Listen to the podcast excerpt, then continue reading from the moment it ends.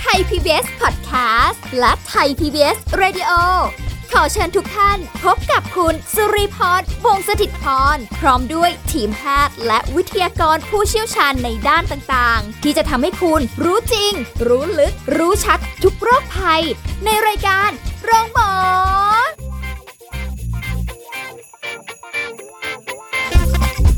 สวัสดีค่ะ คุณผู้ฟังค่ะ ขอต้อนรับเข้าสู่รายการโรงหมอทางไทย PBS Podcast ค่ะ วันนี้สุริพรรับหน้าที่ดำเนินรายการเช่นเคยนะคะ เราจะคุยกับแพทย์หญิงกิติยาสีเลิศฟ้าแพทย์อายุรกรรมฝ่ายการแพทย์ AIA สวัสดีค่ะ ค่ะสวัสดีค่ะ โอ้เรื่องนี้ที่เรามาคุยกันเรื่องการเปลี่ยนท่าหน้ามืดบ่อยๆ เนี่ยมันเป็นความดันต่ำหรือเปล่า เพราะไปเห็นข่าวข่าวหนึ่งค่ะ ค่ะ เขานั่งอ่าเหมือนกับปลูกต้นไม้ทำสวนทำอะไรอยู่เงี้ย นั่งนานๆเสร็จปุ๊บอยู่ๆลุกขึ้นมาไง อ๋อ ผุนผลันลุกขึ้นมาปุ๊บเนี่ยหน้ามืด อ่า ล้มหัวทิ่มอะไรอย่างเงี้ย ล้มเลยเหรอฮะ ใช่ใช่ อ่า อันเนี้ยเป็นเป็นเป็นเรื่องของความดงความดันอะไรยังไงบ้างไหมกับการที่ ค่ะ ถ้าเปลี่ยนท่าหรืออะไรอย่างเงี้ย ท่านผู้ฟังเคยไหม มีอาการเนี่ย พอเปลี่ยนท่าแล้วหน้ามืดเนี่ยเอ่อรู้สึกเอ่อเว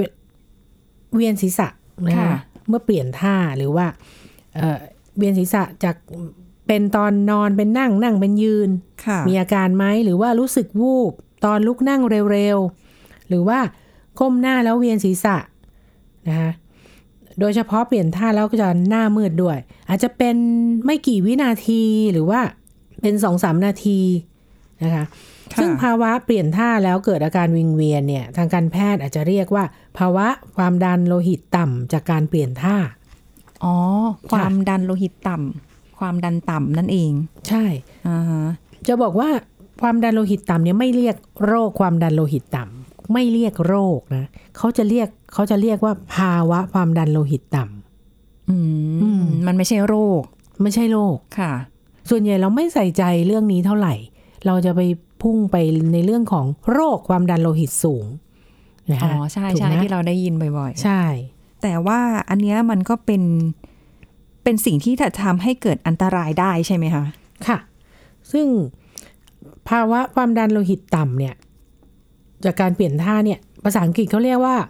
orthostatic หรือ postural hypotension นะคะ เป็นความดันโลหิตต่ำขณะลุกยืนนะคะเป็นความดันโลหิตต่ำรูปแบบหนึ่งที่เกิดขึ้น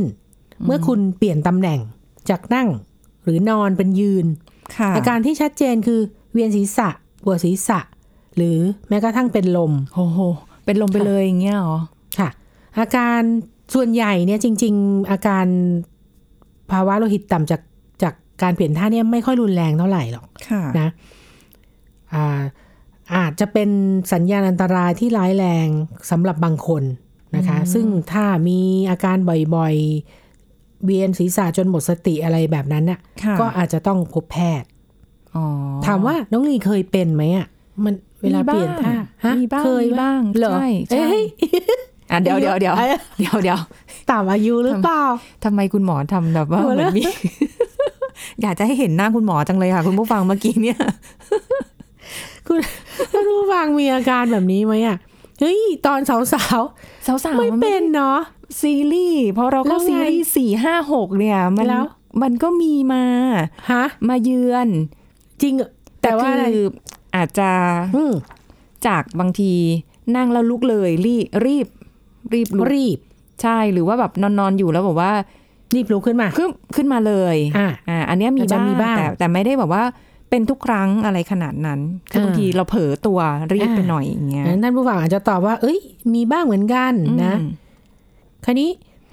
น้องลีถามเป็นอันตรายไหม เกิดจาก เกิดจากอะไรใช่ไหม ค่ะ คราวนี้ความดันโลหิตต่ำขณะเปลี่ยนท่าเนี่ย มันมันเป็นยังไง อาจจะอธิบายก่อนว่า เป็นความผิดปกติของระบบไหลเวียนโลหิตนะคะ เมื่อมีการเปลี่ยนท่าที่ฝืนต่อแรงโน้มถ่วงของโลก ค่ะ นะอธิบายง่าย ๆก็คือ โดยปกติแล้วเนี่ย หัวใจจะปั๊มเลือดไปเลี้ยงสมองท่านผู้ฟังนึกตามนะ หัวใจเนี่ยจะปั๊มเลือดไปเลี้ยงสมองในอัตราคงที่และสม่ำเสมอ ค่ะ หัวใจจะบีบตัวช้าๆ ไม่ต้องทำงานหนัก แต่เมื่อใดก็ตามที่มีการเคลื่อนไหวร่างกายทันที ปุ๊บปั๊บ ส่งผลให้ศีรษะกับหัวใจอ่ะ อยู่คนละระนาบกันอ่ะจากนอนเป็นนั่งปุ๊บ อ่าฮะ นั่งเป็นยืน ค่ะ นะคะจากเอ่อเช่น การนอนอยู่แล้วลุกขึ้นมากระทันหัน นั่งนานๆ แล้วผุดลุกขึ้นเร็วๆหรือ ค่ะ ว่าก้มหน้ากระทันหัน ระบบไหลเวียนเลือดเนี่ยต้องปรับตัวเพื่อส่งเลือดไปเลี้ยงสมองให้ทัน อืม อ่า จากการเปลี่ยนท่านอนเป็นท่านั่ง เลือดจะไหลลงสู่ด้านล่าง ตามแรงโน้มถ่วงของโลก ค่ะ ทำให้ร่างกายดึงเลือดกลับไปเลี้ยงสมองไม่พอ ความดันเลือดก็จะต่ำทันที โอ้โห ส่งผลให้เกิดการเวียนวิงเวียนหน้ามืดเหมือนจะเป็นลมได้ ค่ะ คราวนี้นอกจากบางคนหน้ามืดแล้วเนี่ย มีใจสั่นหัวใจเต้นเร็ว เนื่องจากหัวใจพยายามปรับตัว แล้วก็สูบฉีดเลือดกลับเข้าสู่หัวใจเพื่อนำไปหล่อเลี้ยงสมองให้เร็ว ซึ่งภาวะความดันตกขณะเปลี่ยนท่าเนี่ย เป็นกระบวนการทำงานของระบบประสาทอัตโนมัติตามปกติ ร่างกายเนี่ยจะเข้าสู่ภาวะปกติได้เมื่อระบบประสาทอัตโนมัติเนี่ยเกิดความสมดุล ระบบไหลเวียนก็จะทำงานได้อย่างสม่ำเสมอ และเพียงพอต่อความต้องการของสมอง อืม อ่าอันนั้นในคนที่ปกติ แต่ว่า มั มัน ก็จะทำงานได้เร็วไง แต่ว่า อ่ามั มันแบบแป๊บแป๊บๆเองนะ ตอนที่จังหวะที่เราเปลี่ยนท่า ค่ะ แล้วมันแล้วเราลุกขึ้นมาแบบกระทันหันอย่างเงี้ย มันแค่แป๊บเดียวเองนะ ถ้าแป๊บเดียวก็ไม่เป็นไร เวลาก้มหน้าหน้ามืดหรือว่าหันเร็วๆ แล้วเวียนหัวเนี่ย อาการ ค่ะ ขึ้นเนี้ยเปิดเกิดเอ่อเพียงชั่วระยะเวลาหนึ่งเนี่ย ไม่ได้มีอาการวูบนานๆเนี่ยก็ไม่ถือว่าเป็นอันตรายต่อสุขภาพ อ๋อ ค่ะ ค่ะ เว้นแต่ว่า โอ้บางคนที่ที่น้องดีพูดเมื่อกี้เจอข่าวใช่ไหมหน้ามืดแล้วล้มลงศีรษะฟาดพื้น เออ หรือว่า ใช่ เกิดอาการวูบในขณะที่อยู่ในสถานการณ์เสี่ยงๆเอ่อไปเดินตามริมถนน ค่ะ หรือว่าขับรถหรือว่าทำงานกับเครื่องจักรบางชนิดอะไรแบบเนี้ย ค่ะ อันนี้อันตราย อ๋อ ค่ะ อยู่ อยู่จังหวะบางที อย่างคุณพ่อคุณแม่บางท่านอายุมาก ๆ อย่างเงี้ย ค่ะ เนาะ ก็อาจจะความเสี่ยง พอลุกปุ๊บล้มไปกระแทกโดนอะไรเข้าหรืออะไรเงี้ย อันนั้นน่ะจุดที่เป็นอันตรายมากกว่า อืม อันนี้คือจริงๆ เราก็บอกว่าถ้าเราเคยมีอาการแบบนี้บ้างเนี่ย มันเป็นสัญญาณเตือนว่าเอออีกหน่อย เวลาเราเปลี่ยนท่าเปลี่ยนทางหรือจะหมุนศีรษะอะไรอย่างนี้ ค่ะ ต้องช้าหน่อย ละอ่าแต่ทำเร็วๆเนี่ยอันตราย ค่ะ ค่ะ อืม ใจเย็น ๆ ค่อย ๆ ลุก ค่ะ นะคะ แต่ว่าความเสี่ยงเนี่ยเมื่อกี้ก็บอกแล้วว่า อาจจะในคนที่อายุมากหน่อย คุณพ่อคุณแม่เราที่อายุมาก ๆ แล้วหรืออะไรเงี้ย ค่ะ กลุ่มอื่นน่ะ คนที่เสี่ยงมากกว่าปกติใช่ไหมนอกจาก ใช่ ผู้สูงอายุแล้ว พวกที่ขาดสารอาหารบางชนิดอ่าเช่นพวกที่กินโปรตีนน้อย ขาดวิตามินซีวิตามินบีเนี่ยเนื้อเยื่อรอบๆผนังหลอดเลือดแดงเนี่ยไม่แข็งแรง ค่ะ เอ่อหลอดเลือดแดงเนี่ยจะคลายตัวมากเกินไป อืม อันนี้พวกขาดสารอาหารบางชนิด ภาวะเลือดจางนี่ก็สำคัญ ค่ะ เอ่อคนที่เป็นเลือดจางเนี่ยจะทำให้ความเข้มข้นของเลือดเนี่ยน้อย จะทำให้ไปสู่นำไปสู่ความดันในหลอดเลือดแดงต่ำ ค่ะ ค่ะการไม่ได้ออกกำลังกายเป็นเวลานานๆนะมีเมื่อมีการเปลี่ยนท่านั่งหรือท่ายืนกระทันหันก็จะเกิดอาการนี้ อืม ไม่ได้ออกกำลังกายหรือพวกที่นอนติดเตียง ค่ะ เอ่อเอ่อนอนติดเตียงในที่นี้ไม่ไม่ใช่ว่า เพราะว่าถ้าติดเตียงก็คือติดเตียงจริงๆนะถ้าถ้า เพ พู ราะ ดถึง ว่าลุก เรื่องนอนติดเตียง ขยับไม่ได้ คือ คือสมมุติว่าเป็นอัมพาตที่นอนแล้วลุกไม่ได้แล้วอะ อ๋อ แต่หมายถึงว่าคนที่อย่างอยู่โรงพยาบาลอาจจะผ่าตัดหรือต้องนอนโรงพยาบาลเป็นอาทิตย์ อย่างเงี้ยอาทิตย์สองอาทิตย์อะแล้วอยู่ดีๆ อ่าหมอคุณหมอให้กลับบ้านแล้วเนี่ย เนี่ยพอลุกนั่งเนี่ยต้องระวังนิดหนึ่ง ค่ะ อ่านอนนอนนานๆน่ะ ค่ะ ค่ะ อืม ต้องค่อยๆ ลุกแล้วก็นั่งก่อน อย่าเพิ่งรีบลุกจากเตียง ใช่ เดี๋ยวล้มได้ ยังไม่หมดยังไม่หม ด พวก เยอะ ที่ภาวะขาดน้ำ ค่ะ ทำให้เลือดไหลเวียนและกลับสู่หัวใจได้น้อย อืม ทำให้หัวใจบีบตัวน้อยลงจะเกิดความดันเลือดต่ำภาวะขาดน้ำเช่นคนดื่มน้ำน้อย เจอภาวะอากาศร้อนทำให้สูญเสียน้ำมากพ ค่ะ วกทำงานกลางแจ้ง เล่นกีฬาจนเสียเหงื่อมาก หรือว่าพวกที่ท้องเสียสูญเสียน้ำและเกลือแร่มาก อา ค่ะ เจียนเป็นต้น ต่อไปพวกที่มีโรคหัวใจ เช่น หัวใจเต้นช้าแบบปกติ เป็นโรคของลิ้นหัวใจ อืม โรคเอ่อหัวใจล้มเหลว โรคหลอดเลือดหัวใจ ค่ะ อันี้อาจจะมีอาการพวกนี้ พวกที่ผู้ป่วยทางหลอดเลือดสมอง หรือระบบประสาท ผู้ป่วยพาร์กินสัน หรือโรคปลายประสาทอักเสบ ผู้ป่วยโรคเบาหวาน ค่ะ นะ ผู้ป่วยที่มีปัญหาของต่อมไร้ท่อเช่นไทรอยด์หรือต่อมหมวกไตทำงานไม่มีประสิทธิภาพ ผู้ดื่มสุราเรื้อรัง หรือว่าผลข้างเคียงจากยา เช่น กินยาความดันอยู่ ทานยานอนหลับหรือยาจิตเวชบางชนิด ค่ะ ทานยาขับปัสสาวะ อืม เนี่ยอยู่ในกลุ่มเสี่ยงทั้งสิ้น ค่ะ ค่ะ ที่จะมีอาการแบบเนี้ยลุกขึ้นแล้วหน้ามืด เพราะฉะนั้นคือถ้าเราอยู่ในกลุ่มเสี่ยงเนี่ยก็จะได้ระวังตัวเองมากขึ้น ใช่ จังหวะในการลุกการเปลี่ยนท่าอะไรอย่าง ค่ะ เงี้ยนะ คือบางทีก็ไม่แน่ใจอย่างเวลาเราจะไป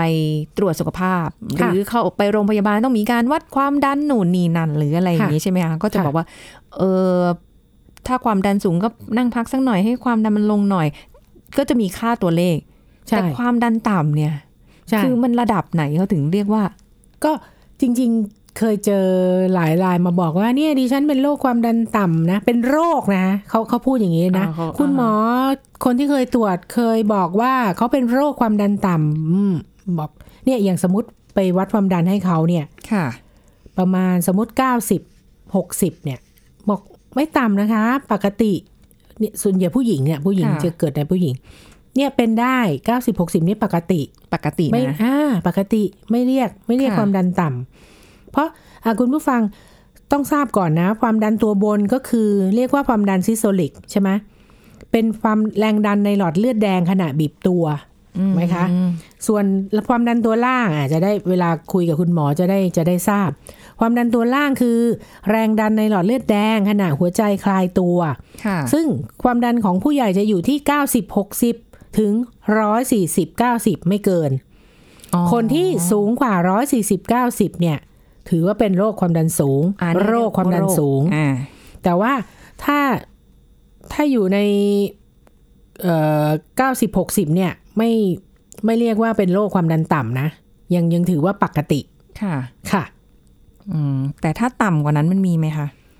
ต่ำกว่านั้น เก้าสิบหกสิบเลยอ่ะ ต่ำวันนั้นส่วนใหญ่เนี่ย เราค่อนข้างจะกลัวแล้วว่าอยู่ในภาวะช็อกหรือเปล่า อย่างอย่างที่บอกเออท้องเสียเสียน้ำเสียเกลือแร่ อันเนี้ยอันนะที่ต้องรีบให้น้ำเกลืออันเนี้ย ค่ะ เริ่มเข้าภาวะช็อกแล้วเนี่ย สมมุติความดัน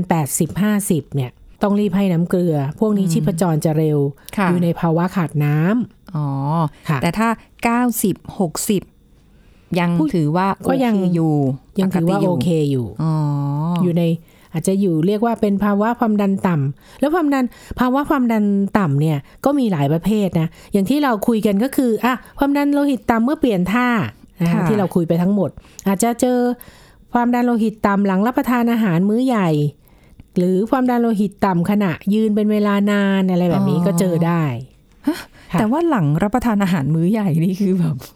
ค่ะมันก็มี เออก แปลก ลไกของมันที่ที่อธิบายเรื่องนี้ ค่ะ ค่ะ อืม ทีนี้เวลาที่อาการอ่าภาวะความดันต่ำเนี่ยนะคะ ตอนเปลี่ยนท่าเนี่ย ค่ะ จากการเปลี่ยนท่าเนี่ย ถ้าสมมุติว่าไม่รุนแรงมากหรืออะไรเงี้ย แต่ว่ามันเป็นบ่อยๆ อันนี้ไปหาหมอดีกว่าไหมอะคะ ก็ควรจะหาหมอนะ เพราะว่ามันก็ถ้าสมมุติว่าถ้าวูบแวบๆแวบๆนะ คือแวบๆเป็นวินาทีอะนิดนึงอะไรเงี้ยอาจจะไม่อยู่ในภาวะอันตราย แต่ถ้าอาการที่มันบ่งบอกว่าเลือดไปเลี้ยงสมองไม่พอมันจะเป็นยังไง อาการเขาจะมากกว่านั้นคือ หน้ามืดเวียนศีรษะ เป็นลมใจสั่นคลื่นไส้อ่อนเพลีย ตัวเย็น แล้วก็กระหายน้ำ อ๋อ อันนี้คงต้องพบแพทย์แล้วแหละ ค่ะ เพราะว่าต้องตรวจสาเหตุแล้วก็อาการให้แน่ชัด ปล่อยถ้าปล่อยนานๆ อาจจะสมองขาดเลือดหมดสติแล้วก็ชักได้ โอ้ นำไปสู่โรคแทรกซ้อนอันอื่น ก็ขนาดแค่บอกว่าท้องเสียขาดน้ำนี่จะช็อกเข้าไปได้แล้วความดันก็ลดต่ำลงแล้ว ๆ อะ ใช่ อันนั้นอันนั้นคืออธิบายได้ง่าย ๆที่สุดอะ ค่ะ อ่า จากท้องเสียอะไรเนี่ย อืม ที่อย่างคนแก่ๆ สมมุติว่าคนสมมติสมมตินะคนอายุ 80 ขึ้นไปเนี่ยท้องเสียทั้งวันญาติไม่รู้นะ ค่ะ ติดเตียงด้วยอะไรด้วยเนี่ย เสียเกลือแร่ทั้งวันอยู่ในภาวะช็อกไปเรื่อยๆเนี่ย แล้วญาติไม่รู้หรือส่งโรงพยาบาลไม่ทันเนี่ย ถึงแก่ชีวิต อ๋อเพราะว่ามันมันลงไป ค่ะ เลยปุ๊บไปเลย ใช่ใช่ความดันเขาก็จะค่อย ๆ ต่ำไปเรื่อย ค่ะ ๆ ค่ะ อืมอุ้ยน่ากลัวเนาะโอ้แต่ถ้าเกิดไม่ได้เห็นไม่ไม่รู้นี่ก็ยากเลยเนาะ ใช่ อืมแต่ว่าถ้าสมมุติว่าเรารู้ เออ ผู้ใหญ่ในบ้านเรานะ อาจจะแบบมีภาวะแบบนี้บ่อยๆ หรือว่าเอ๊ะมีอะไรแทรกซ้อนอะไรยังไงอยู่หรือเปล่าเนี่ย เดี๋ยวช่วงหน้ามาคุยกันต่อดีกว่านะคะ คุณหมอว่าเอ๊ะพวกนี้มันยังไงกันบ้างเราจะสังเกตอะไรได้บ้างนะคะ เดี๋ยวช่วงหน้าค่ะ พักกันสักครู่แล้วกลับมาฟังกันต่อค่ะ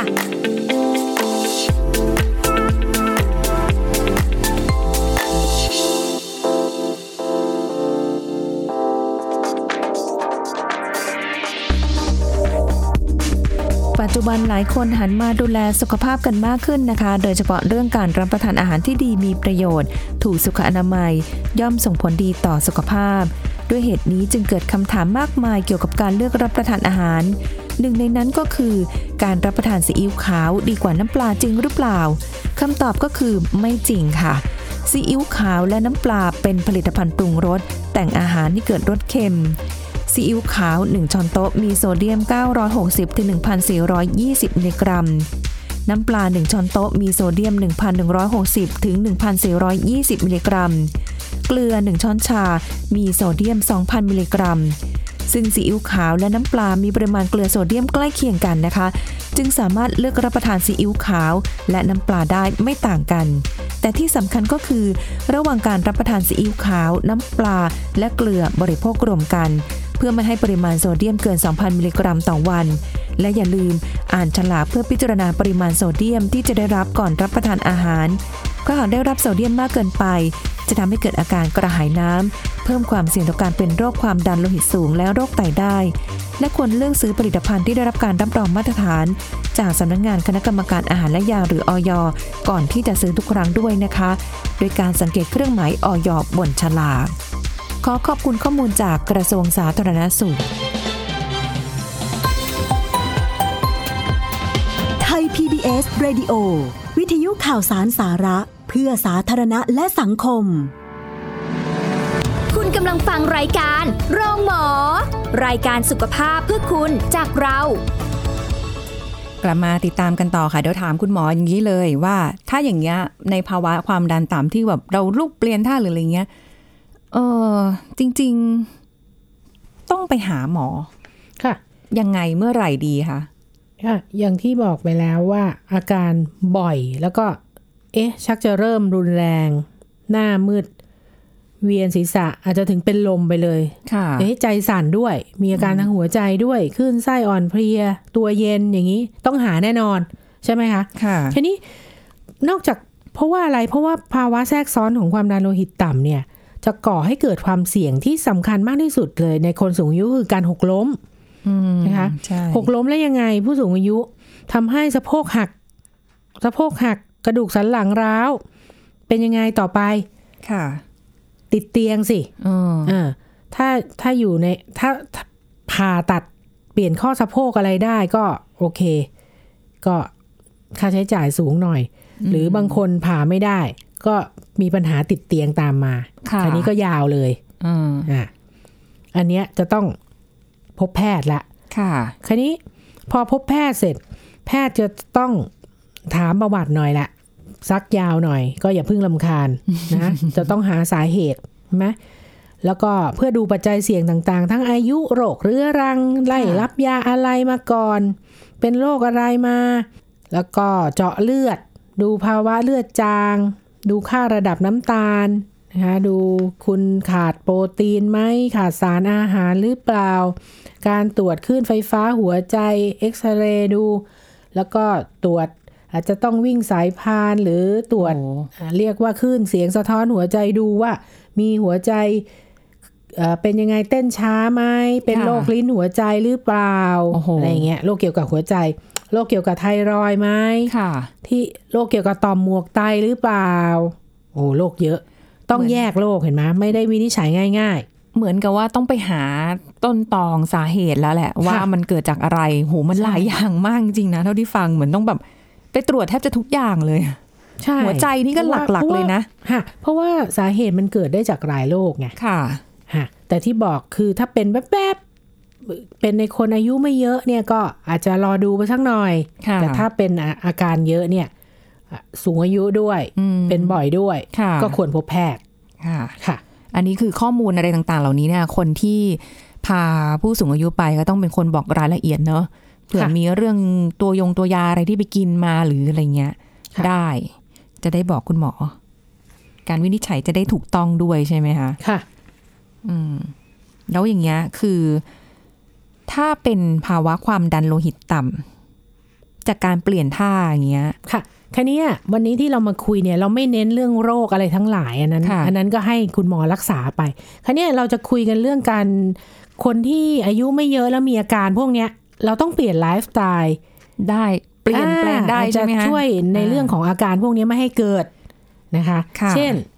ดื่มน้ำให้มากขึ้นเพื่อช่วยให้ระบบไหลเวียนเลือดเนี่ยมีความคล่องตัวมากขึ้น